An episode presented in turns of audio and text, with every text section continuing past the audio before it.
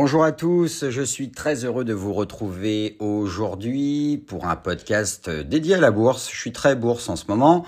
Donc aujourd'hui nous allons voir les actions value.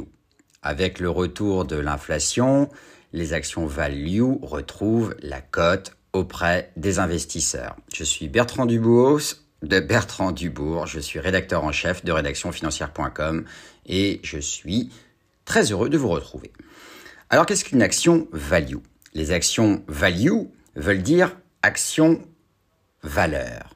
Ce sont des titres boursiers qui sont sous-valorisés et qui s'échangent à un cours inférieur à leur véritable valeur. L'idée étant, pour les investisseurs, de parier sur l'avenir en prédisant une augmentation logique de leur valeur à moyen terme. Cette stratégie value vise à juguler les anomalies de marché. Les actions value sont en général des investissements moins risqués car il s'agit d'investir dans des grandes entreprises cotées. Ces actions value sont en général tributaires du marché global et varient en fonction d'un indice, pas forcément corrélé à leur véritable valeur.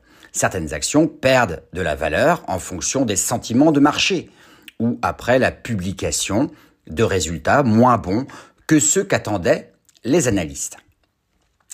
Il existe par exemple trois principaux secteurs où l'on va retrouver ces actions value.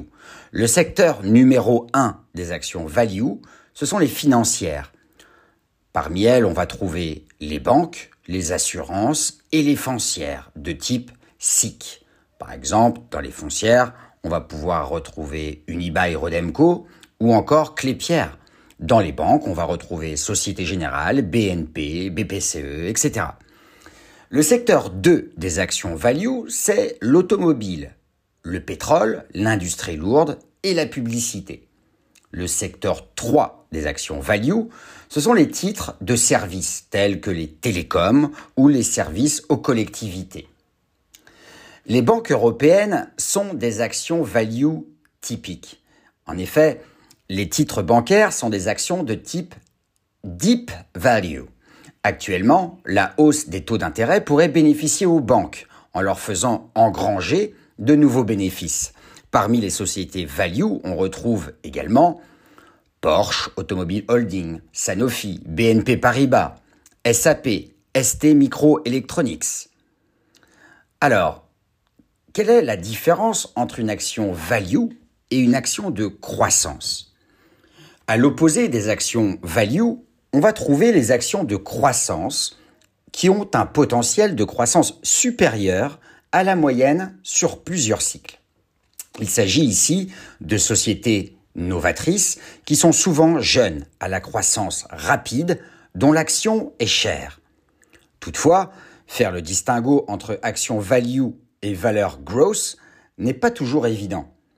Toutes les actions ne sont pas soit value, soit de croissance ou growth.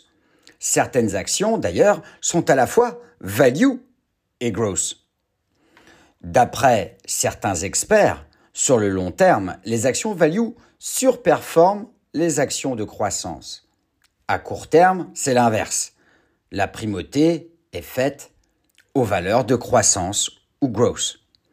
Les actions value ou growth dépendent bien entendu du cycle du marché financier. En effet, les actions value ont tendance à croître positivement en période de récession, lorsque les titres de croissance sont en plein boom, quand l'économie repart.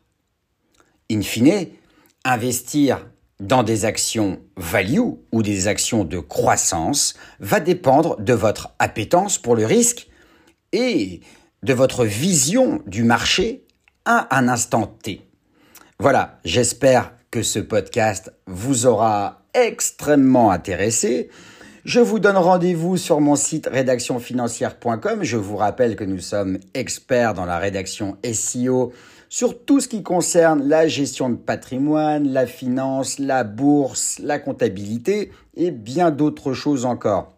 Je vous dis donc à très bientôt. Ciao ciao.